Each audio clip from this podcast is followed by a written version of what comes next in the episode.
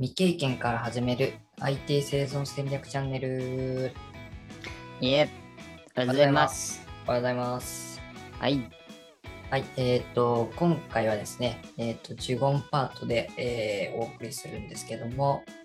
えっ、と、まあ、踏み台サーバーというね、あのーまあ、言葉に絞って、まあ、今日発表できたらなと思っております。はい。ちょっとね、あの、専用の画像を作って、まあ、これちょっとサムネにしようかなと思ってるんですけど、おー。絵心のないやつをとりあえず 作りましたってとこですね。力作ですね。イメージ図です。はい。なんかあの、スライド資料に画像貼りたかったんですけど、ちょっと貼れなくて、なぜか、うんうん。なんかもう全部貼ってあるのが外に出てるみたいな感じですね、これは。はいはいはい。なるほど。では、えー進めていこうかなと思いますけども、そもそも生み出す、生み台サーバーって、まあ、何なのっていうね、あの、ところなんですけども、これはあの、タコさん、あの、踏み台サーバーとかっていうのはどうですか？使われてたりされますか？うん、なんか、踏み台サーバーっていう名前で、ちょっとね、その踏み台が何を指してるのかによるんですけど、そうですね、ちょっとあの、なん呼び方は結構あの流動的で、なんか、うん。踏み台と言われてたりとか、まあ、そのはい。ジャンプサーバーですとか、中継サーバーとか、なんかいろいろ呼び方はあるんですけども、うん。まあその、そうですね、名前の通りなんですけど、踏み台とかしてもの あを使ってたりありましたありましたね。はい。あ、あの、もなんていうんですか、そういうセキュアな環境で、あの、ここのサーバーを経由しないとつなげれないとか、はいはいはいはい。あのまあそういう関係で、割と使いますね。あの、そのシステム間の連接だったり、その連携取るときだったりとか。はい。まずはそこを通ってみたいな作業するみたいなイメージですか？ね。そうですね。はい。はいそうですね、まさにちょっとタコさんがおっしゃっていただいた、まあ、通りのような、えー、と代物なんですけども、まあ、その何かしら、えーとまあ、その出口入り口を絞るといいますか、そのセキュアに、えー、と環境をつなげるための、まあ、先に入っておくための踏み台サーバーみたいなところが、まあ、使い方として一つありますねっていうところですね。よいしょ。で、まあ、今日、主に話せたらいいなと思ってるテーマ一覧なんですけども、えっ、と、このような感じになっております。で、僕もあの、まあ、業務の方で、まあ、踏み台サーバー、えーと結構使ってたりしたんですけど、本当の初めの頃は、まあ、ほぼ思考停止であの踏み台を通過してたというか、これ何のためにあるものかすら分かってなかったけど、まあ、とりあえず、まあ、その先輩社員とか、えー、と上司の方々に、まあ、ここここ経由してちょっと作業してみたいなお願いがあったときは、まあ、深掘りもせず、あ、わかりましたみたいな感じで、まあ、ドキュメントというか、そういう資料をいただいて、まあ、それを、まあ、踏み台を意識せず、バシバシ踏み台をしていたみたいな経緯がありますね。なんですけども、えっ、と、まあ、最近ですね、ちょっとあの、踏み台にあの触れる機会があったので、まあ、もう一度ちょっと考え直してみようかなというところで、今日、えープレゼンの方を行ってます。よいしょ。でですね、まあ、思考停止でちょっと通過してた踏み台サーバーなんですけど、その、まあ、別に踏み台サーバーって必要ないんじゃないのっていうところもあると思うんですよ。まあ、その、そうですね、まあ、余分に一つ中継地点が増えるわけですから、まあその接続する手間が増えたりですとか、まあ、設定がややこしかったりとか、いろいろあるんですけど、まあ、そのちょっとあのウェブ上でググったりしてみると、なんかその特定のサーバーに接続するために、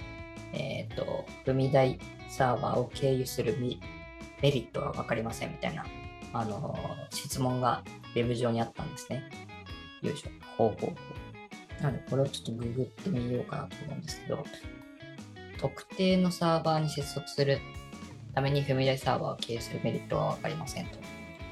で、えっ、と、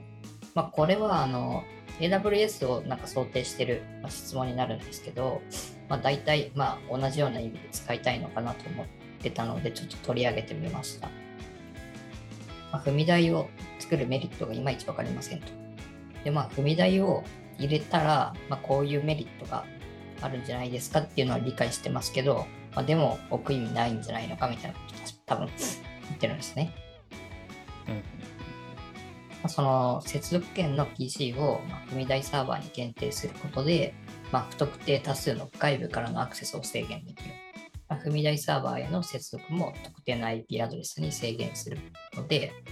まあ、効果があるんじゃない。で、まあ、もう一つは、まあ、踏み台サーバーを、まあ、停止さえしてしまえば、まあ、メンテナンス時以外は、まあ、目的のサーバーにそもそも到達することはできないよね、みたいなことが書いてあるんですが、えー、っとですね、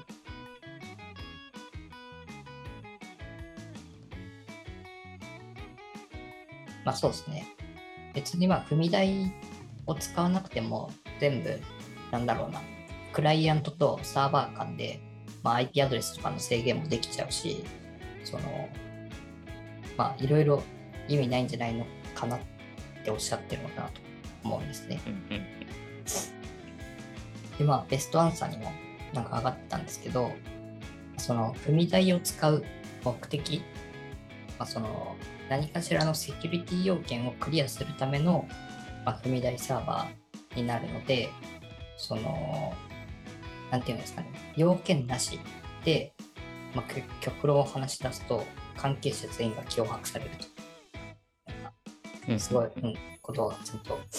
書かれてあるので、まあ、何かしらの要件があって、まあ、その要件をクリアするため、実現するために踏み台サーバーで何かしら試行してみるっていうところが、まあ、一番のあの使いどころといいますか、そういうところなのかなっていうふうに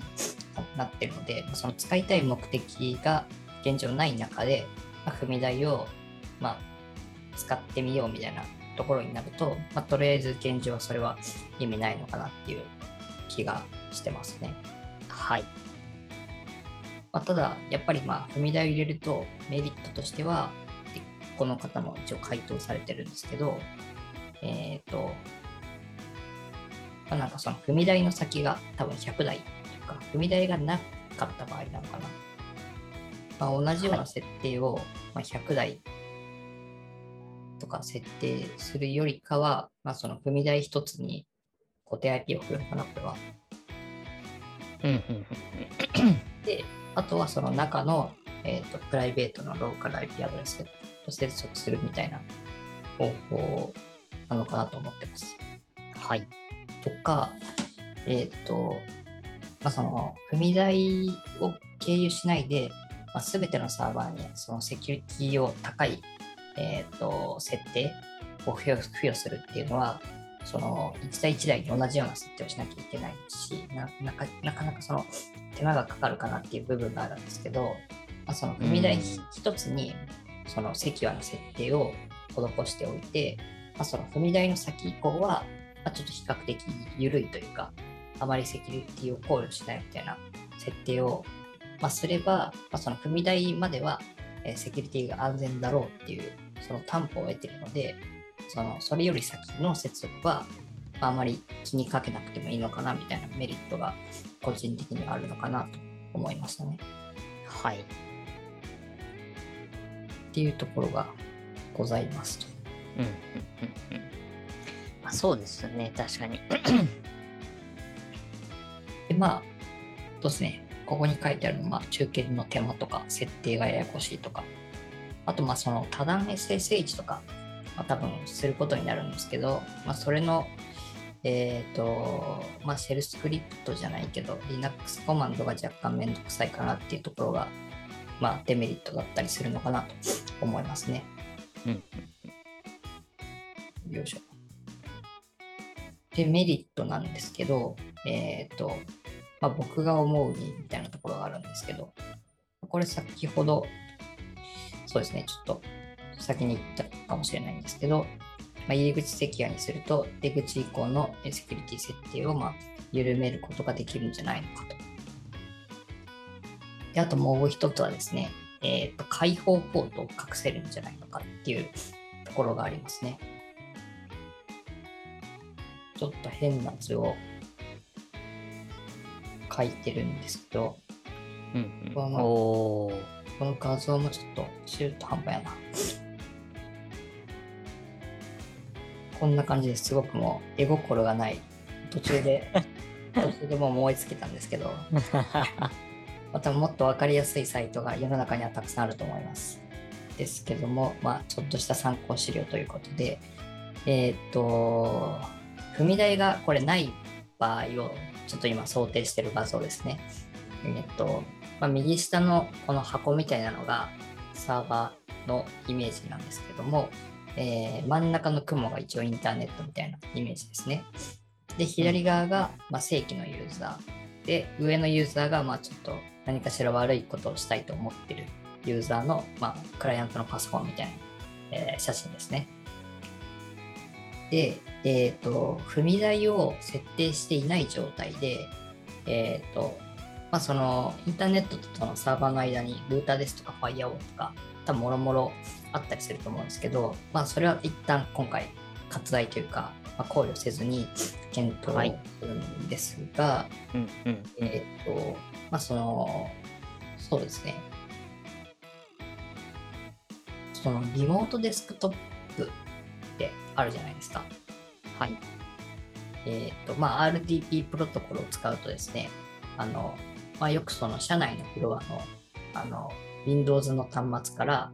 えー違う階の、えー Windows 端末に接続するみたいなプロトコルがあるんですけど、はい。それをすると、えっ、と、まあ、違う端末で、あの、他人、他人の、えっ、と、Windows の GUI が表示されるみたいな使い方。まあ、うんリモートデスクトップ接続みたいな、そういう使い方ができるんですけど、まあ、それを使うための、えっ、と、RDP と言われる、プロトコルと言われる、まあ、ポポートを開放したいとっていうような状況ですね。ただ、えっ、と、これ、ポートを開放してしまうと、その接続はできるようになるんですけども、その、RDP ってその、公開鍵認証方式とか、なんかそういったその、接続するためのセキュアな設定とかが、えっ、と、できないんですね。もう単純にその Windows の画面にあのログインするような自分のユーザー ID とユーザーのパスワードを入力してしまえば、まあ、接続ができるみたいなところがあるんですけど、まあ、それを外から公開してやるあのリモートデスクトップをしようとするとちょっとこ怖いなと思いませんか？うんうんうんうん。そうですね。そうですね。その作業は多分楽になると思うんですけど、まあ、その自分以外の、えー、と悪意あるユーザーからもですね、まあこの写真見ると、まあ、緑色は悪意ある人の経路なんですけど、まあ、その簡単に、えー、と接続ができてしまうんですね。接続もできるし、えー、と多分しパスワード指向とか繰り返し多分やられてしまうので、あの、まあ、ポートを公開すると、まあ、その、公開ポートが、えっ、と、分かってしまって、えっ、と、アクセスされてしまうよっていう、これは例ですね。うんうんうん。よいしょ。ちょっと説明が、えっ、と、拙くて申し訳ないんですけども、えっ、と、いい例の方ですね。いい例の方も、絵心ないんですが、えっ、と、1個サーバーが増えましたと。ほうこの、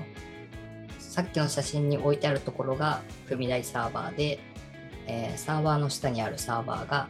まあ、目的のつなぎたいサーバーみたいなところですね。う。うん。っ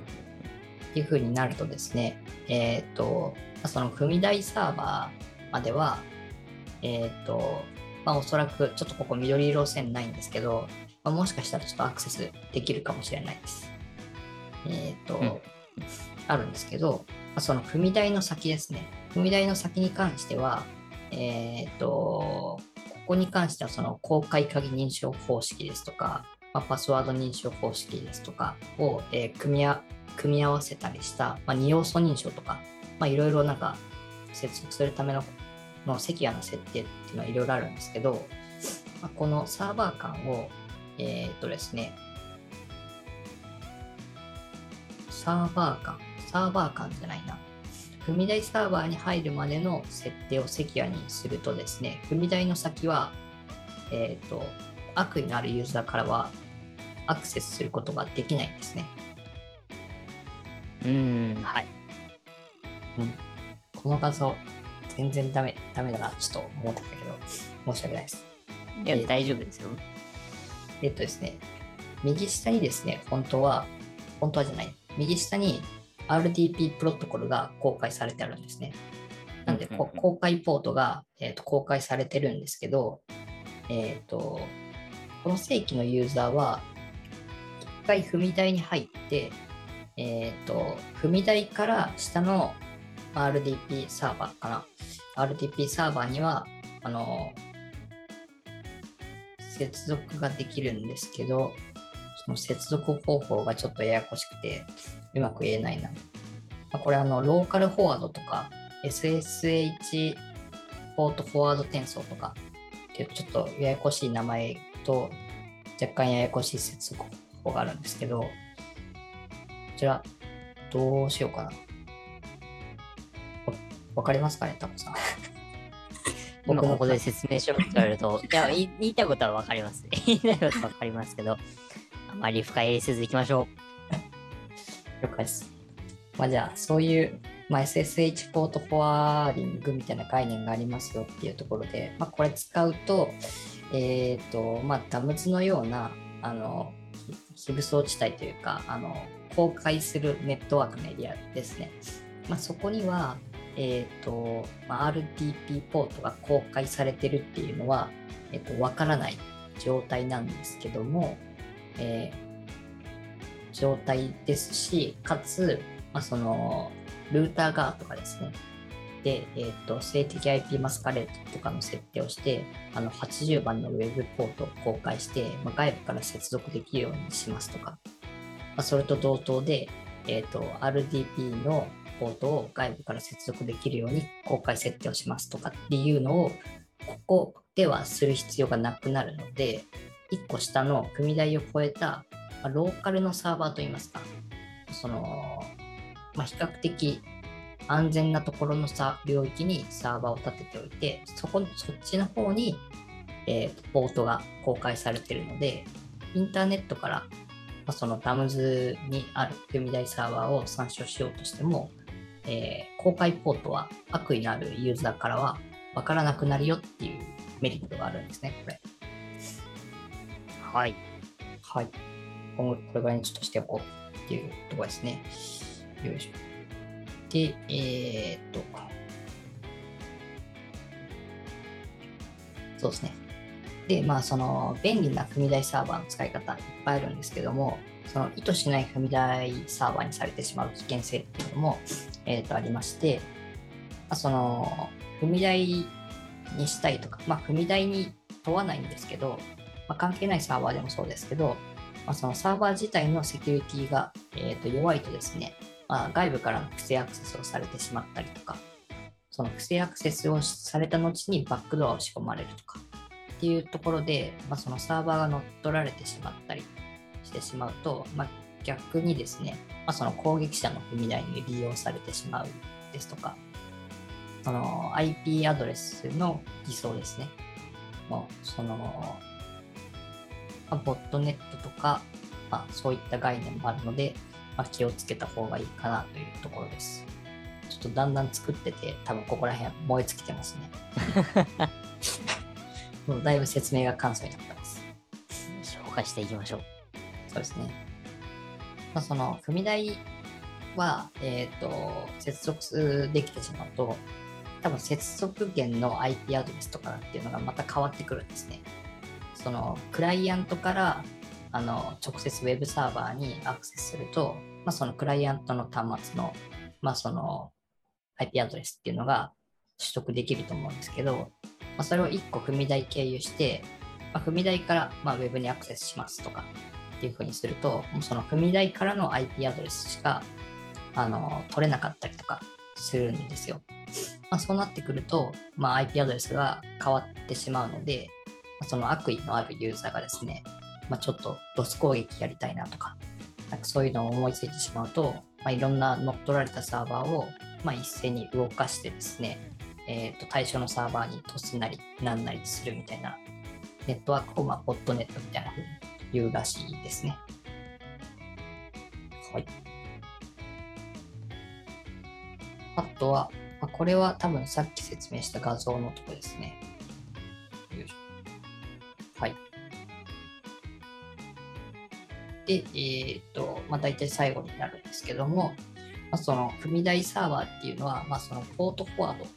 ドをさせるとですね、セキュアに接続ができて便利ですっていうのをちょっと今日ご紹介させていただきました。はい。で、あとはですけど、まあ、この今回触れてないんですけど、まあ、その、まあ、踏み台の SSH ポートフォワードみたいな概念と、なんかプロキシサーバーとか、リバースプロキシサーバーとか、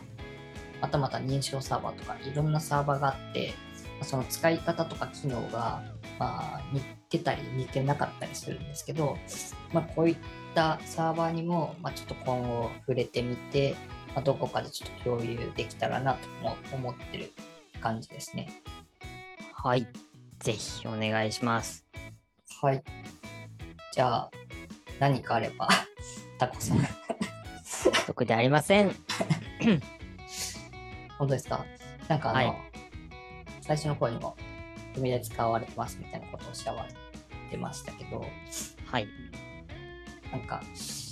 どうですかね、他には、マニアックではないですけど、こういったプロキシとかリバースとか使われたりしますか？あー、まあ、使ってますけど、はいはい。プロキシとかは、なんか自分で用意して使うっていうより用意されたものを使うみたいな。あ、多いから、あんまり僕も詳しくないんですよね。その、さっき、まあ、まさにその今日説明があったみたいな踏み台サーバーっていうのは結構使ったりしますけど、まあ、あの、例えば、その、なんていうんですか、その、データベースの本物がここにあるけど、そこには直接アクセスできないとか。はいはいはい。まあそんなケースで使ったりとか、まあまさに今日話したような用途がほとんどですよね。うん。それはやっぱあれですかね、その最初開発に参加しましたってなってきたときに、はい。なんだ、そのネットワーク構成図じゃないですけど、まあ、はい。一通りというか、まあ、OJT タイプでなんか教えてもらえるみたいな感じなんですかね。そうですね。まあやっぱりあの、っていうか最初はその、ジュゴンさんも言ってた通り、とりあえず、ここ通過してっていう風に、その、はい、特にこう詳しい説明なく言われると思うんで、でも多分、うん、みんなそうだと思うんですよね。後々振り返って、ああ、あれってそういうことねっていう感じだと思うんですよね。まあ、そうですね、開発というか、まあ、あの忙しいとなかなかゼゼロベースから教えてもらえないといいますか、教えてるとも,、ものすごく時間がかかってしまうみたいなところになりますよね。はいまあ、でもあの使う機会は多分、えっ、ー、と、どこに行ってもあると思います。やっぱりね、クラウドがすごい便利になってきてるし、使わない現場はないんじゃないかなと思うんで、そうですね。あの、どの案件に入っても、えっ、ー、と、これは多分通る道だと思います。おあじゃあ、その、確かあの、タコさんなんか Linux じゃなくて Windows 系の開発されてるみたいな、なんかイメージが強かったんですけど、まあ、その Windows 周りの、まあ、インフラ環境でも、まあ、こういった、まあ、踏み台サーバーですとか、もろもろ利用しながら、まあ、日々開発をされてるみたいなところなんですかね。そうですね。逆に僕、Linux って、Linux でそういうのほとんどやってないんで、逆にイメージがつかないっていうところではあるんですね。はい。だから Linux ってどうやってやる設定とかやるんだろうっていうのは気になるところです。ああ、なるほど。そうですね。Linux はなんか結構はもうあの CUI みたいななんか黒い画面でポチポチ設定をするんですけど、やっぱ Windows だとあれですかね、GUI 的な画面でなんかポチポチやるみたいな感じなんですかね。ああ、そうです。思いっきり GUI ですね。あそうなんです。あ、なるほど、なるほど。かなりギャップが多分あるんだろうなって、ちょっと僕は、今ちょっと怖いなって思ってます。その、Linux の案件に参加した時に。わかるけどどうやってやるんだろうっていうのが多分頻発するんだろうなと思って、ちょっとまた勉強します。僕もします。はい。すいません、ありがとうございます。はい。じゃあ、えっ、と、今日はこんな感じで締めようかなと思います。はい。えーこのチャンネルではですね、えー皆さんから話してほしいトピックスや、えー番組の感想を募集していますので、えまあ、コメント欄もしくは Twitter 等の SNS から、まあ、DM までご連絡ください。SNS のフォローとチャンネル登録もぜひお願いします。ということで今日はありがとうございました。ありがとうございました。